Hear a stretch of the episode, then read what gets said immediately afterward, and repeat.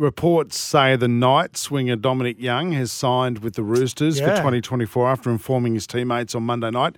Uh, does this mean Joseph Sual- Suaalii could be moving on?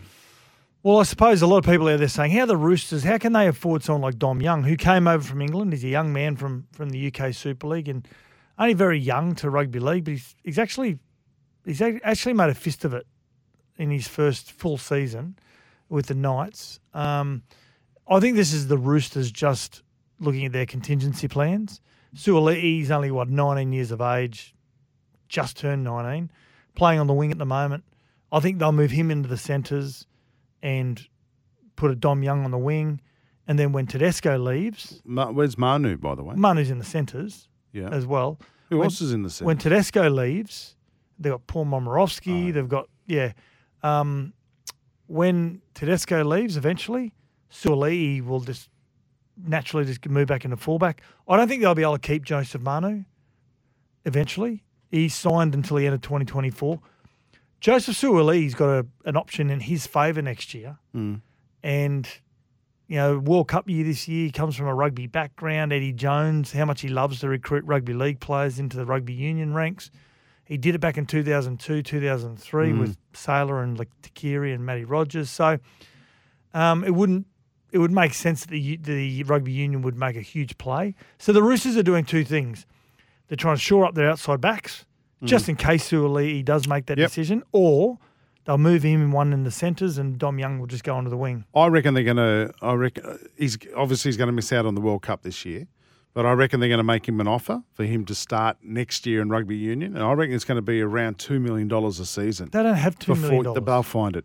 Rugby has a wonderful way of finding money. We're going into a world. We're in a World Cup year, and they still can't find that money now. Yeah, but don't worry, they'll get a nice little gift from the, the, the rugby league head office, uh, rugby union head office for hosting the World Cup. Then what they'll do, they'll go to their wealthy sponsors and say, "This is the guy." You can drink more port and red wine if this guy comes across. But I'm telling you right now, mate, I'd pay him two million dollars a year, 8 million over four years into the next World Cup. You'll get a bunch of Samoan kids who will want to start playing for the Wallabies. The Waratahs will benefit from it as well. This will be a massive signing. I think the and he Roosters needs to be there for four The years. Roosters have become the new Broncos. Once upon a time, the Broncos went through a long period of time where just no one left them, unless they really had to. Justin Hodges left in 2002 to go to the Roosters. When he announced it in 2001, Wayne Bennett just dropped him to reserve grade. So the Roosters have become the new Brisbane Broncos of years gone by, where they very rarely lose a player unless they really have to because they can't afford him, and or he wants like a Joey Manu.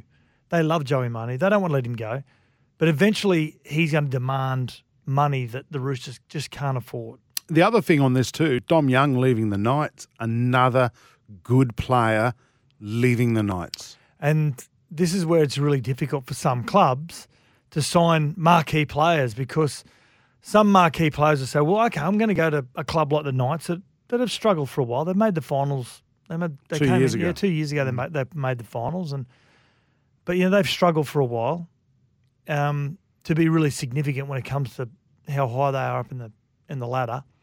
And marquee players sometimes just say the weight is just too heavy, the load's too heavy. If I'm going to go there, I'm going to get paid 1.3 million.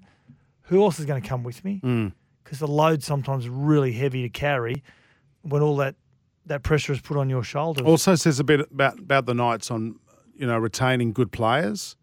Um, I don't know whether it's a cultural issue, financial issue, whatever it is, but they've got to work on. They've got to work hard on retaining these good players, and then other players will come to the club.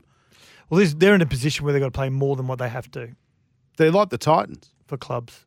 They're like the Titans. Mm. Until they start getting some more success, they're going to have to. So another big loss for the Knights.